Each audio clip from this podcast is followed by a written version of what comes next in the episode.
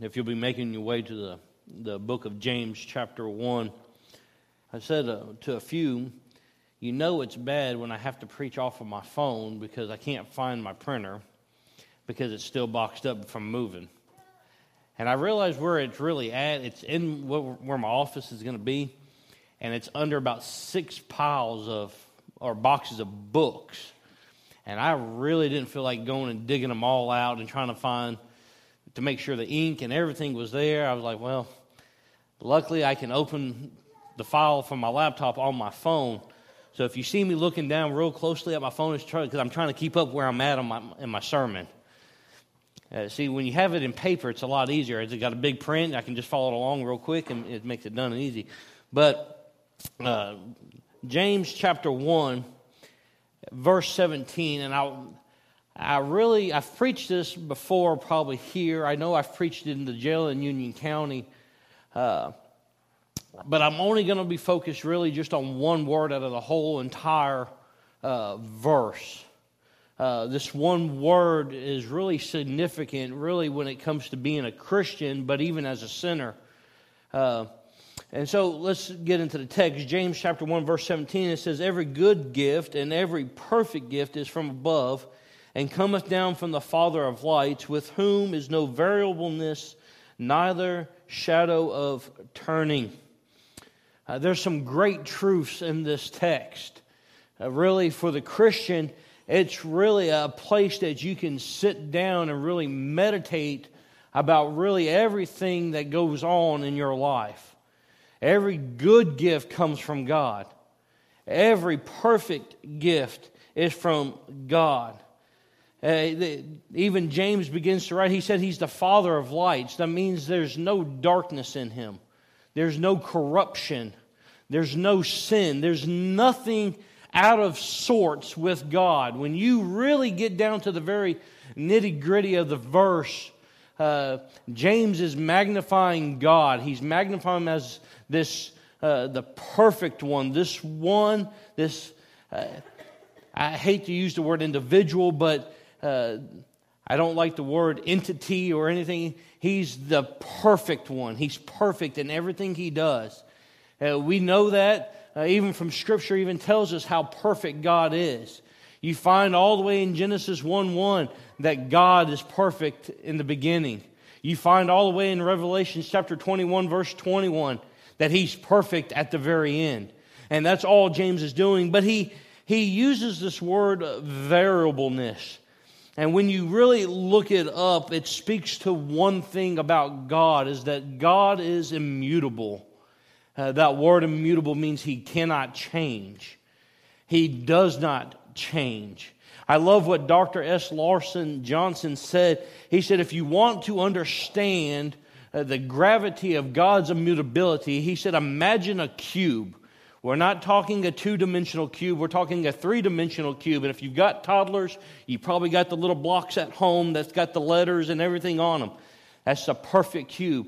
He said, no matter how much you apply pressure to it, no matter how much you throw it, no matter how much you try to change that cube, that cube does not change. He said that is the basis of God's immutability, that it cannot change. No matter what force you think your life has on God, it does not change who God is. It will not change. God cannot change. He is perfect through and through. No matter what you or I think of about God will not change who God is, what His Word has said He is. Well, we can't even begin to fathom what God and who God is because God is immutable. He is the perfect one. And I, I really, I love that, that uh, James uses this word variableness. I love that he, it, he just hints at God's immutability, he said that there's no shadow of turning. That means he cannot not turn back. Now, if any of y'all are Bible scholars, you're going to say, well, it said that God repented of himself in the Old Testament, right?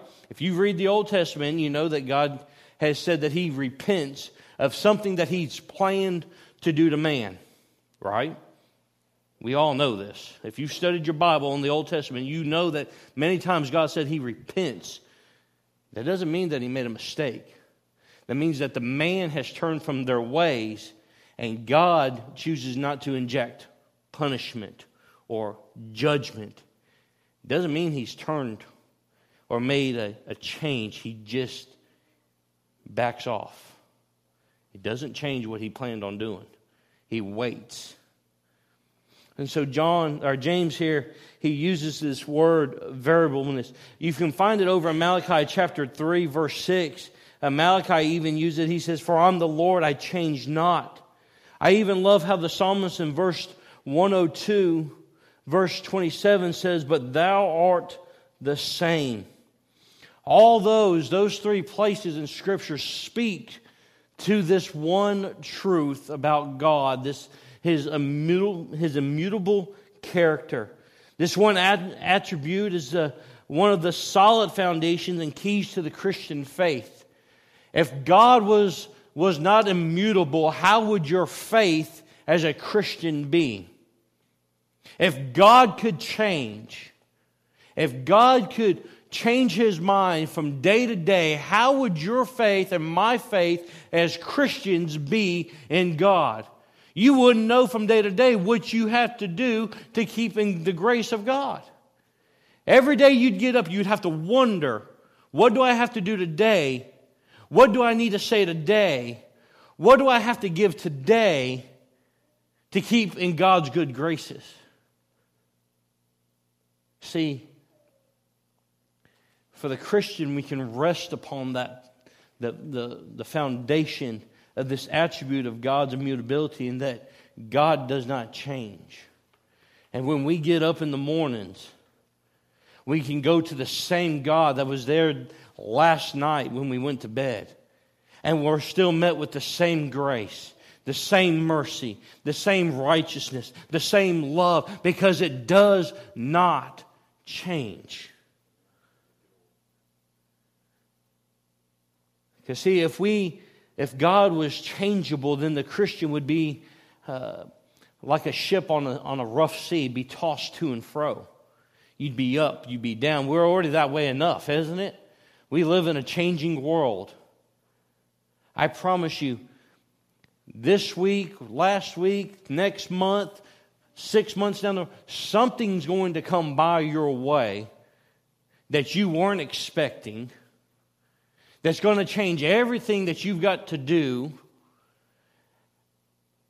And you and I can get so overwhelmed with it because we live in a world of change. You know, Donald didn't expect the phone call on Saturday that he got about his father to go to the hospital. They didn't expect that they'd be in Memphis. They didn't expect their life changed. Everything changed about. I guarantee you, Donald, no one was thinking of it. I don't know what his father was thinking. Maybe his father have had an, but nobody else probably knew.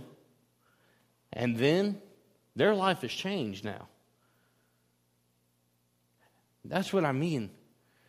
When life is changing, God is still the same.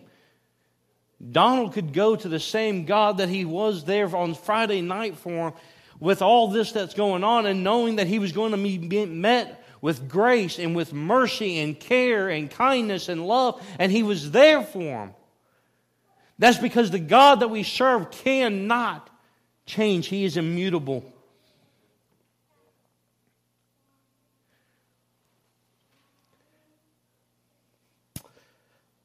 The God who created everything in Genesis is the same God who sits at the end or who sits in glory and never changes. His mood is constant, his affection never loses enthusiasm. His attitude toward sin is the same as it was when he cast out Lucifer out of heaven and when he drove sinful man out of the Garden of Eden. His attitude toward the sinner is still the same. He stretched forth his hand, Christ, over there in, uh, in Luke, And he said, Come unto me, all ye that are labor, all ye that labor and are laden, and I'll give you rest. The immutability of God will always be as Job 23 13. But he is one mind. Who can turn him? And what his soul desireth, even that he doeth. The immutability of God is something that we as Christians need to get a hold of. Now, you may not be me.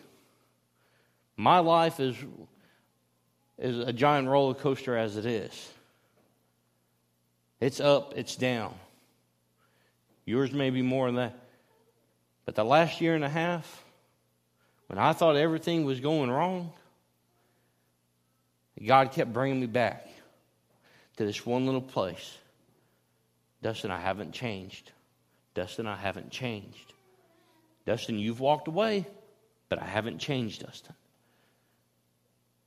I had to grab hold of that truth that no matter what comes my way in life, whether it be in my health or whether it be with my family, whether it be with anyone that I come, my God is still right there with me, and He has not changed. Just a few, a few little points. I want to look at firstly the immutability of His person. His person. Let's look at the internality of God, the internalness, the, the ever self existence. He told Moses, he said, I am that I am. Exodus 3:14 says, I am Jehovah, I am the same yesterday, yesterday, today, and forever. I didn't know when I was in high school taking Latin would be so crucial to where I'm at now.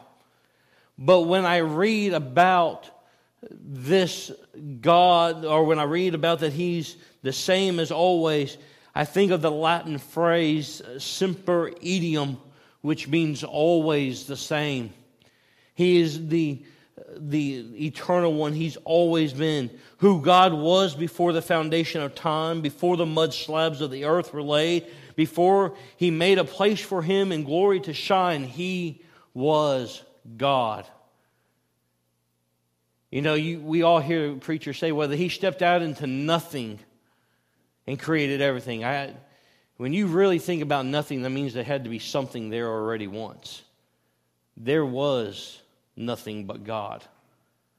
Before there was darkness, there was God. Before he spoke forth the world and the sun and the moon and the stars, there was God. He didn't step out into anything, it was God. Now, wrap your brain around that as best you can because it's hard. This is the eternal God that changes not. I am who I am. I'm always the same. I cannot change. One writer I read after says that the immutability of God does not mean that he's immobile. That means he can be wherever he wants to be, when he wants to be, and not change because he's in one place to another place. If he's over there with Johnny, he's going to be right there with Chris, and he's going to still be the same God that's there, same God that's there, ministering to Johnny how Johnny needs it, and ministering to Chris how Chris needs it, and yet he is the same God because he is eternal, because he is the one that before anything is, was already there. And when everything gets melted away, as Revelation tells us, He is still God. He is still the eternal God. He is still the Jehovah of all. What your life brings about does not in any way affect who God is in eternity. You know, we have a tendency to think what our life is, what's going on with us, and somehow affects who God is. I'm sorry to tell you, it don't affect God one bit. Christ said he's moved with compassion. That means he understands what you and I go through, but it does not affect who God is. God is on the throne. Your life may be going through everything that you may possibly think is the worst thing in life, and yet God is still God. Still sitting there, still righteous, still promising, still upholding his oath, still doing as he said he was going to do, still bringing sinners to Christ, still passing out judgment to those that reject him, still casting those into hell that will raise their fist and, and, and, and be disobedient to his love and his grace. Still the same God. So he not only is he eternal in his person, but he is uh, hypostatic union with Christ.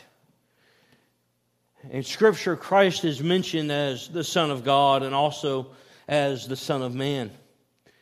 Uh, there you have the, the combination of the divine and the human nature in one person, and that is Christ. Christ is all God, and many times we find that in Scripture, uh, what is Christ doing? He's ministering, but it always, uh, I think it's in Luke. Luke makes mention that he perceived their thoughts, he knew their hearts. A man can't know what you think or what I think. No matter how good they, they try to guess, they can't know. But Christ knew exactly what they thought, knew exactly who they, what they were feeling. Understand that's God working in Christ because he says, Why do you perceive? Or why did you put this there? He's asking a question because he wants them to know, Hey, I am God. I can see what you can't see. What you think you are hiding from me or from man, I can see. He perceived their thoughts, he perceived in their hearts. And scripture tells us that God knows the heart, Jeremiah 17 10 and Luke 16 15. And yet Christ was all man, and that he hungered. He had to sleep. He knew what it was to get a paper cut or to smash his thumb with a hammer. He knew the pain that you and I feel in everyday life. And yet it still did not change the fact that him and God were perfectly union in man. Really, the best way to describe that is go to the Old Testament, go to the tabernacle, go to the, the curtain of the holies and holies, and what you'll find is that you'll find blue, meaning divinity, finding red, which is humanity, and yet finding purple, which is the both the, the perfect combination of the two. You can't have more blue than red. And you can't have more red than blue. You have to have equal parts to get purple. There in the old, test, the, the old tabernacle, the curtain hung with blue and red and purple, signifying the holiness of God, the, the sinfulness or the human nature of man, and yet there would be one that would come in between them two and would be perfectly union with God, perfectly mixed, both man and God in one person. That's who Job looked for. He looked for the daysman that would stand between him and God. Oh, I'm here to tell you that daysman is Christ. He is the, the perfect one. But yet, in all that he felt in his emotions and physicality here, Christ suffered with it still and did not change, uh, did not change that God was in Christ and Christ was in God. That divine union between God and man was the prerequisite in establishing Christ's earthly and heavenly kingship, but most of all, establishing a beautiful Savior. If Christ was not all God and all man, how could he relate to you and I? How could Christ ever get to understanding who we are as man? He see he was every bit you and I. There he laid, he hung upon the cross, labored in his breathing, pouring out blood. We forget that whenever Christ is there, he is still bleeding. He was not done bleeding from being scourged, from being platted with two inch thorns upon his scalp, his hands being ripped open by the, the nails that held him, his ankle bones with nails to the inside of them, holding his feet to the cross, he was steadily dripping blood. And yet, he was in so much in tune with who and I was that he was still going the distance. He kept on going. He kept on going. He kept on giving. He kept on pouring out everything that he had. That even when he gave up the ghost and they pierced his side, it was still more to give. Christ emptied himself so that when we come to Christ, we understand that He was very understanding of who and I, who we are and what we are, and the price He paid for you and I is a price that's beautiful when we look at Christ as our Savior, as our Redeemer. But not only as His internalness or as in Christ in the hypostatic union, but look at it his uh, immutability of his person and the Holy Spirit. Genesis 1 2 tells us that the world was in chaos. For it said that the Holy Spirit brooded upon the world. The word brood means that he moved upon it. He was bringing order back to it. He was taking something that was in chaos and bringing it back in focus. It's the same Holy Spirit that on the day of Pentecost, 5,000 come to Christ that moved upon the hearts of men. It's the same Holy Spirit that when you and I come into or come to Christ in repentance and faith, the same one that is moved into our hearts and begins to magnify Christ, begins to teach us of Christ, begins to show us Christ, begins to reveal the truths of Christ. And it's still the same Holy Spirit that even when we as Christians move away from God, and though we may vex the Holy Spirit, and we may quench the Holy Spirit, and we may uh, cause the Holy Spirit to become silent in our lives, it is you and I that lose out on the sweet fellowship. And yet, it's still what your life has done to the Holy Spirit does not affect who the Holy Spirit is. It's still an unchanging. He is still unchanging. He is still the same. He is still there. He's still ever present. He is still doing behind the scenes, which you and I cannot see.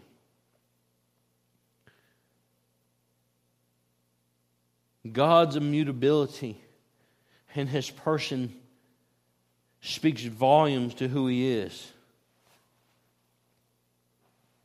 But not only is God immutable in his person, but he's immutable in his practices. Hebrews 6, verses 17 through 19. It says, Where God willing more abundantly to show unto the heirs of promise the immutability of his counsel confirmed by an oath, that by two immutable things in which it was impossible for God to lie, we might have a strong consolation, who have fled for refuge to lay hold upon the hope that is set before us. which hope we have as an anchor of the soul, both sure and steadfast, and which entereth into that within the veil. There is the immutability of his practice is that he has an oath. He's given an oath, an oath that is one that is unbreakable. Genesis 3:15. He speaks to the serpent. You remember what happens there? This is all taking place in the garden, Genesis 3:15. Adam and Eve have already done confessed what is, where they're at, what they've done. Adam goes to blaming the woman, the woman goes to blaming the serpent, and God looks at the serpent and curses the serpent, and he tells them what? He said, I will put enmity between you and her, and her seed will come and bruise thy head, but you'll bruise his heel. That's the promise foreshadowing Christ coming, defeating Satan, taking away the keys that Satan has, and having victory for you and I that come unto Christ. That is the unbreakable oath that God had given, but yet He's undeniable in His oath. Philippians 1 6, that, that He which hath begun a good work in you will perform it until the day of Jesus Christ. The work He has started in you, dear Christian, He'll continue that work. He'll continue it until you go to the grave or you go by the rapture, but that work will continue until the very end, to the very last breath, to wherever you or however you and I depart from this world. He'll finish the work. It don't matter how far you get off on a detour road somewhere, he'll detour you right back to where you're supposed to be, get you down the road to where you've got to go so that he can finish the work that he started in you when you came to him. It's undeniable. He won't deny that he's going to finish his work. It's an unchangeable oath. God's manner of dealing with sinners will always be through the person and work of Jesus Christ. There is no other way, sinner, to come to Christ other than the way God has prescribed, and that is through repentance and faith. I don't care how good you think you are. I don't care how much get right you got. I don't care how many good deeds you think you can do. You cannot be good enough to come to Christ because you have to admit that you are a sinner, that you're filthy, that you're wretched, that you're vile, that you deserve to go to hell and see Christ for who He said He is, the Son of God, the Redeemer, the, the one that met all the requirements that God has set before to bring sinners unto Him. There is no other way. He will not change what he has said must be done for a sinner to come to Christ. Sinner, you cannot do anything. There is nothing good about you. I don't care what your mama done told you or your daddy told you, there is nothing good about you. They love you. They love you as parents. And we all do it. We tell our children that they're good, they behave right, and that, and that's fine. That's making them understand that what they're doing is the right things to be doing. But when you get down to it, there is nothing good about us. And yet there's everything good about Christ, the beautiful Savior, the very Son of God. He's immutable in his practices, in his oath, but in his counsel. Psalms 33 11 says, The counsel of the Lord standeth forever, and the thoughts of his heart to all generation. His counsel, it really speaks to the all knowing of God. Look at Genesis 1 26. Genesis 1 26.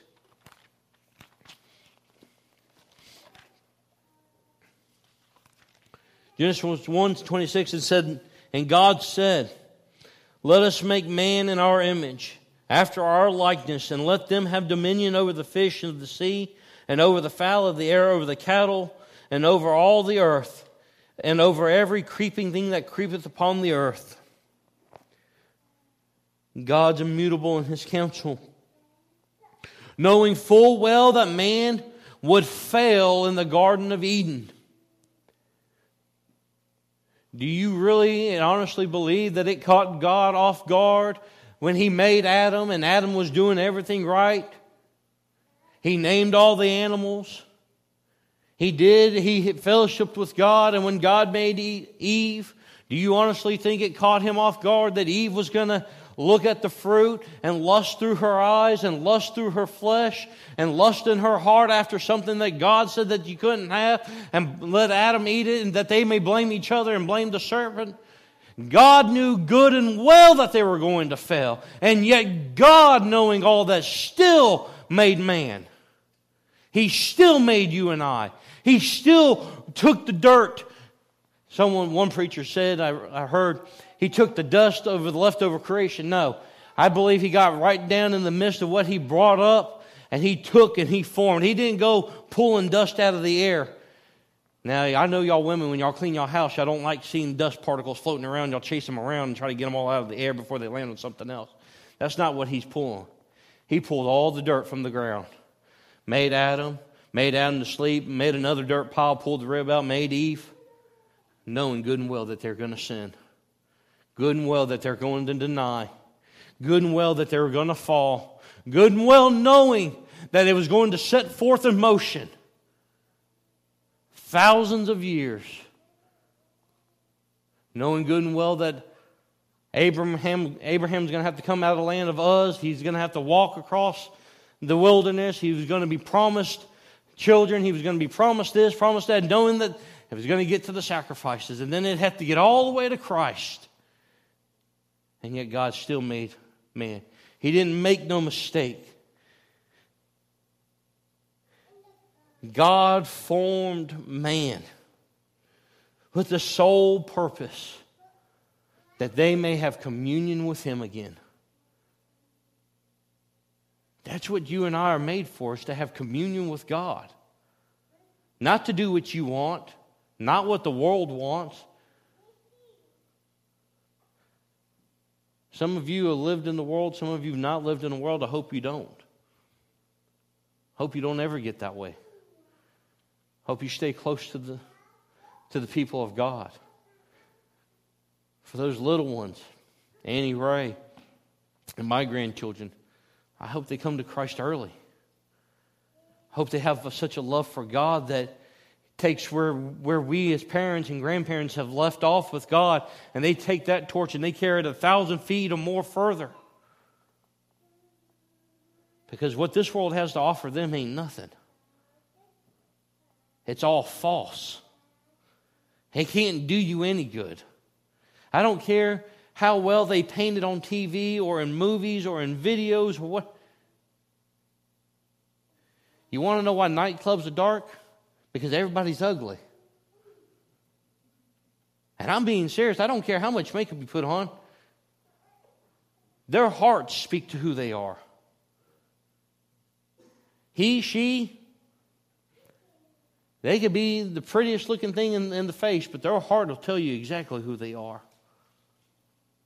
If their heart don't, watch their actions. Watch how fast they dump you on the side of the road when things get hot. Yet God still, He comes right alongside us, knowing exactly what we are, and yet He still loves us even though we mess up. God had a purpose for you and I. That's to worship and to have fellowship with Him. But God had to make man because Satan had to have a place of judgment. Well, don't, well, would he have judged Satan? He did. He judged him. He cast him out of heaven. He abolished him out of heaven. He couldn't no longer be in the presence of God unless God called him into the presence of, him, of himself. He couldn't worship and couldn't sing, couldn't do anything. Satan had to have a place of judgment. Hell had to be made. Satan has to pay for what he's done. But secondly, it would bring Christ making man in the Garden of Eden, knowing good and well what man would do, it still had to be done because Christ still had to come. He still had to be the Savior. Can you imagine? Before anything that God has done, God and Christ and the Holy Spirit in perfect communion with one another. Don't know if it went like this. You can tell me if I'm wrong or not. But I think Christ was itching for God to make earth. I think he had an itch already for it. Is it time to make it? Is it time to create it? Is it time? I want to go. I want to be that one that they need to, to have fellowship with you. And God said, Well, I got to make them first. Well, just hold on. We got to we got to get you to where we got to go. I think Christ was itching to come for you and I. I don't think you could change my mind any other way. I think if he could have jumped out of heaven and been right there, I think it would have already been. That's how much Christ loves us. That's how much God loves man.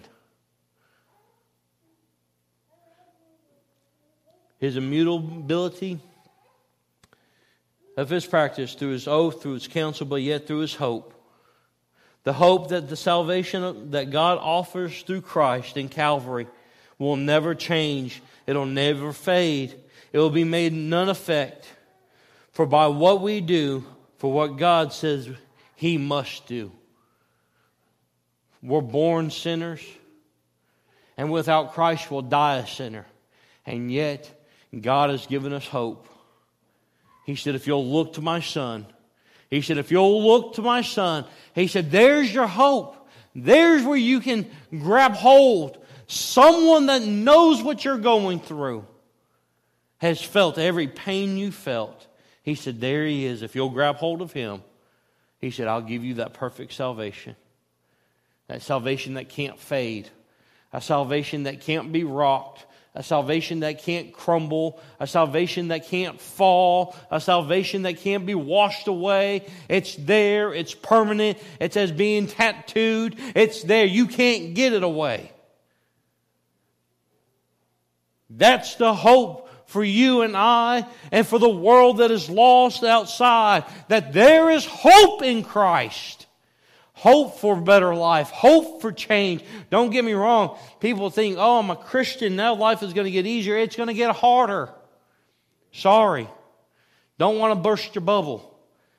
But being a Christian is the hardest thing to do. And you can't do it on your own. You can't be a Christian by yourself. You can't say you're a Christian and not come to the house of God. You can't say that you're a Christian and live like hell every other day of the week. Do we falter? Yes. Do we make mistakes? Absolutely. Are you convicted by it? That's the key. If you can do what you want and have no remorse, no conviction over it, no place of repentance for it, Ask yourself, are you even saved? Well, I made up, I don't care about a profession of faith. Tell me where you got in at. Tell me where life began to get real. When there was changes in your life.